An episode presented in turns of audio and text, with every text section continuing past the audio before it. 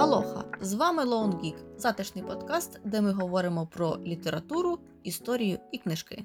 Доволі іронічно визнавати, що останній випуск нашого подкасту був 23 лютого, за день до того вселенського зашквару, коли Російська Федерація вирішила на нас напасти, поневолити і знищити Україну за три дні. Але ми стоїмо і знаєте, ми відчуваємо цю потребу говорити про книжки, знову про них говорити. Тому сьогодні е, ми шукаємо нові сенси, шукаємо відповіді на питання, які давно нас бентежать. І напевно це правильно, тому що в суспільстві знову виникає потреба говорити про художню літературу. Тому почнімо. Зараз серпень 2022. І цієї миті з вами дві бібліотекарки Юля і Настя, які читають книжки із щирою впевненістю, що це допомагає класти на лопатки наших ворогів у інформаційній війні. Даємо шуму на новому подкасті від Good Library про письменників незалежності. Кожна з нас розкаже про три книжки, які прочитали до повномасштабної війни. І кожна з нас аргументує, чому ці книжки можна перечитувати знову і знову, от прямо від сьогодні. Адже пам'ятаєте у той зачин про пошук нових сенсів і визирання абсолютно переосмислених речей. Словом, розповідаємо. Похмура, відверто лячна дорога з майже окупованого терористами Дебальцевого. Звідти вчитель української мови Паша намагається вивести свого племінника з інтернату. Це часи АТО, 2015 рік. Це той час, коли слово війна частіше заміняли словом конфлікт. Про Пашу і його дорогу пише Сергій Жадан у книзі Інтернат. Сам письменник нині у Харкові, який росіяни чи не щоденно засипають ракетами. Автор, як і раніше, активно веде свої соцмережі, але тепер підписники частіше дізнаються не про анонси нових книжок і виступів, а придбання автівок на фронт, броніків, тепловізорів, дронів, волонтерство 24 на 7 разом зі своєю командою. І от я, коли зараз думаю про інтернет Жадана, то перше, про що згадую, це папороть на обкладинці книжки.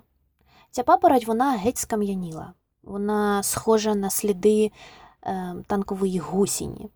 Пізніше вона з'явиться у самій книзі і визиратиме з рук українського військового. Цій папороті десь мільйон років, це музейна річ. Але, чорт забирай, вона живіша за всіх нас. Музей, де її берегли, згорів вщент, а шмат скам'янілої папороті ще тримається. Військовий недовго думає, він рішуче віддає цю папороть вчителю Паші, бо розуміє, що тільки з ним вона буде на цьому світі.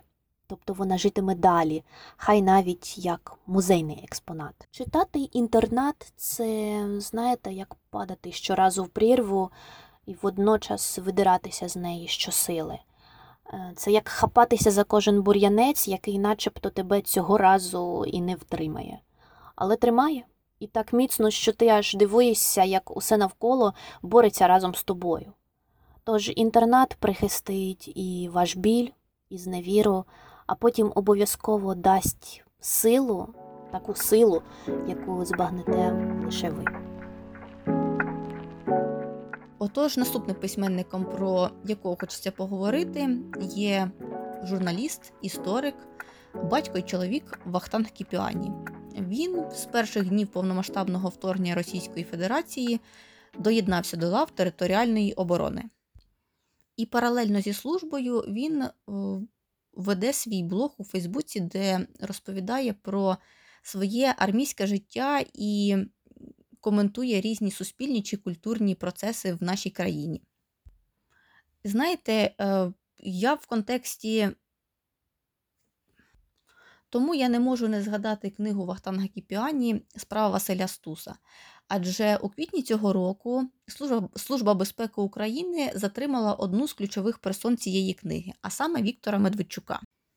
Тому я не можу не згадати книгу Вахтанга Кіпіані Справа Василя Стуса. Адже у квітні цього року Служба безпеки України затримала одну з ключових персон цієї книги, а саме Віктора Медведчука. Дуже добре пам'ятаю той день, коли соцмережі вибухнули е, мемами на Віктора Медведчука, адже його затримали в формі Збройних сил України. І саме Віктор Медведчук є одним із ключових героїв книги Вахтанга Кіпіані. Адже саме Медведчук був, прости господи, адвокатом, який захищав Василя Стуса. І через цей от захист е, Стус отримав 10 років позбавлення волі. І знаєте, можливо, якби не це ув'язнення, то ми б змогли побачити ще Стуса за часів нашої відновленої незалежності. Судова колегія винесла вирок письменнику за тяжкий державний злочин, а саме за те, що він писав антирадянські твори, а ще входив до числа правозахисників. Глобальна справа Стуса це лише один з епізодів боротьби українського народу проти жорстокості і совілля Радянського Союзу. І, як на мене, українці найненависніша національність для російської комуністичної імперії. І в очах росіян ми неначе продукт нижчої якості, шматок постійної маси брутто. Дуже прикро, але останні дні Стуса і досі є для нас загадкою.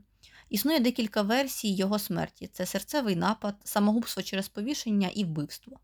Але що сталося насправді, знають лише архіви, які знаходяться у сусідній державі, і навряд чи їх розсекретять найближчим часом. Наступна книжка це Юпак Сергія Сергійовича Сайгона. Цю книгу я купляла тричі. Хотіла, аби вона якнайскоріш опинилася у нашій бібліотеці, на моїй домашній полиці, а вже цього квітня подарувала її подружці, яка прихистила мене і моїх рідних, коли ми тікали з окупації. Сайгон це український письменник, ветеран АТО з Дніпропетровщини, піхотинець, і зараз він на фронті продовжує боротьбу. Юпак це сильна проза. Сильна проза про моцик, за який іде боротьба поколінь і бридких людей, село, його жителів і війну. Сильна проза не тому, що ковтається дуже швидко через е, такий запаморочливо спокусливий сюжет. Методи Сайгона насправді набагато віртуозніші. І навіть попри те, що ми встигли з ним непогано пособачитися в інсті, щодо суржика, який Сайгон вперто відносить до південно-східного діалекту, я продовжую любити цього письменника, шанувати його за щирість і таку амбітну боротьбу доводити своє. А щодо самого суржику, то у Юпаку його насправді багато. Але ближче до суті. Про село початку нульових вам ем, відверто схочеться лише читати, а не опинитися в ньому, і, не дай Боже, жити там. Село начинене такими одіозними жителями покручами, назву їх так, які зневагою, розправою, брехнею і жадібністю просуваються до свого такого омріяного світлого життя, який без того геть і забризкане абсолютно скаліченими долями і кров'ю своїх же односельців. Сайгон карає винуватців і робить це на сторінках юпака, перекинувши їх туди, де віє вітер степового Донбасу. Тобто знову фронт, знову спроба розсудити всіх на полі війни. Так і стається, адже пацанчик, якого у селі колись нарікали своїм, на війні обирає сторону ворога і видається зрадливою плямою, а Сайгон її просто стирає, як і не було. Тож, прошу вас, не готуйте себе до такого патетичного звеличення українського села, коли читатимете цю книжку. Готуйтеся краще підставити собі тазик, бо можуть бути блювотні рефлекси. У книзі багато хто рятується втечею, а хтось застигає у позачассі, так і чекає на свій халявний моцик. Наступна книжка, про яку хочеться поговорити, це Світлий шлях Станіслава Асєєва. Чому саме вона? По-перше, Оце Донецьке Дахау, завод ізоляція існує і досі. По-друге, в ізоляції уже 8 років катують людей. І саме про це розповідає Станіслав Асєєв, який 28 місяців пробув у сучасному концтаборі. І страшно уявити, скільки таких катівень з'явилося після 24 лютого на окупованих Росією територіях. В ізоляції відбували покарання абсолютно усі: українські військові, містяни, яких засудили за шпигунство, люди з проукраїнською позицією, так звані блатні, і навіть самі терористи. Тобто хвора система. Пожирала абсолютно всіх. Тому людина, яка опинилася тут, е, не розуміла, як їй діяти в такому стані. Адже за зовнішньою формою ізоляція скидалася на тюрму, а за змістом це більше суміш божевілля і армії. Як на мене, у цій книзі є декілька головних героїв, і один з них страх.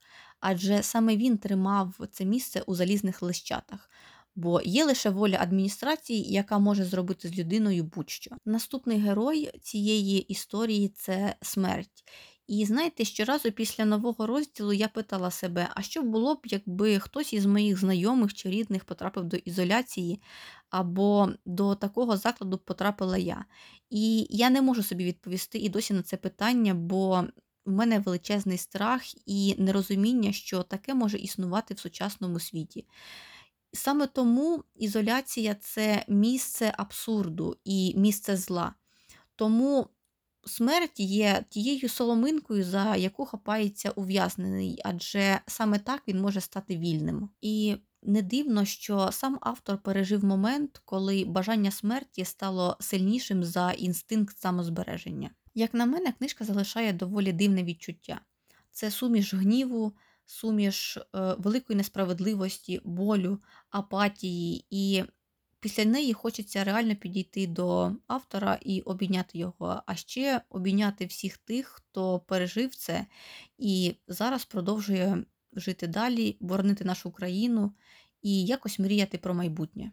До речі, сам Станіслав Асєєв з 26 лютого перебуває в лавах територіальної оборони і захищає нашу Україну.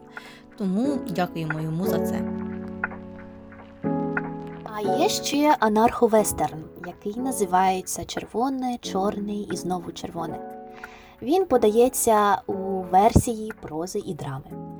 Ця книжка від угрупування сценаристів, письменників і науковців, назва якої Піратська бухта. До речі, до речі, серед авторів опинився і наш добрий друг історик Олександр Набока з Луганського національного університету імені Шевченка.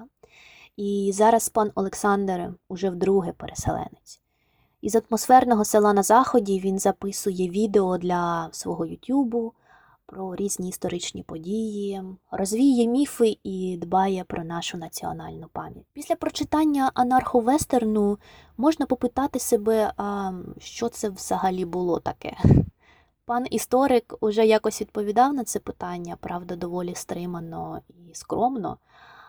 Він сказав, що у книзі відбувається таке собі творче переосмислення історичного контексту 1920-х років під час активізації селянського повстанського руху. Тобто, так, це там, де військо батька Махна рубиться з більшовиками. Отож, збагнули, що автори зосередилися на Луганщині 20-х років минулого століття. Вони гротескно вводять у сюжет анархіста з Києва та фаната батька Махна Валеона Барона, але його справжнє ім'я Митя Коробочка. Далі йде Махновець та колишній дезертир з Галицького фронту Петро Крук. А от у команді більшовиків опиняються ідейник із місцевих товариш Пацюк та комуніст гей матрос Дуб. До цього фаршу додали отця Онуфрія, сільську повію Катьку, втоплених у неоцтві і пристосуванстві та ще й колінкуванні селян, і зовсім трошечки самого Нестора Махна. Піратська бухта відразу великими літерками прописує у книжці багато ультранасильства, неполіткоректного гумору, і все це присипане гіркою кокаїном. Тобто мені спершу здавалося, що от вкрай важливо себе до цієї книжки якось підготувати, ну, хоча б прочитати про цей історичний відрізок. Але нині кажу певно, от віддайтеся цій книзі отак от сходу. Не готуйтеся і не картайте себе, що не зробили цього напередодні. Не бійтеся, зрештою, ви з книжки випливете. Остання письменниця, про яку сьогодні говоримо, це Ірена Карпа. Хочеться закінчити цей подкаст якось позитивно, адже я впевнена, що після війни нас чекає багатько весіль, і саме до цього нас спонукає авторка своєю книгою Як виходити заміж стільки разів, скільки захочете. Один із розділів книги стосується місць, де можна знайомитися зі своїм обранцем. Це, наприклад, бібліотека, тіндер, відпочинок біля моря, весілля ваших друзів чи спортзал. Але опісля війни, я думаю, це буде не так важливо. Адже коли ми бачимо українського військового, симпатичного, підтягнутого і бородатого, просто підходимо, хапаємо його і йдемо реєструвати шлюб. До речі, у цій книзі пані Карпа описує власний досвід трьох шлюбів і пошуки свого щастя. Адже це останнє щастя є важливим пунктом будь-яких стосунків, бо нещасний шлюб це прірва, у яку не хочеться летіти. А ще ця книжка приперчена жартами і відвертими чесними спостереженнями, тому будьте обачні, вона підходить лише тим, кому є 18 років. Знаєте, мені імпонує те, що Ірина Карпа не боїться говорити про свої три шлюби. А ще вона щиро, дотепно і оптимістично розповідає про те, як любити себе і побороти самотність. Тому отак лірично, оптимістично ставимо крапку на розмові про письменників української незалежності. А наступна серія подкасту це вже інші імена письменників незалежності. Тож говоримо про них разом. Почуємося. you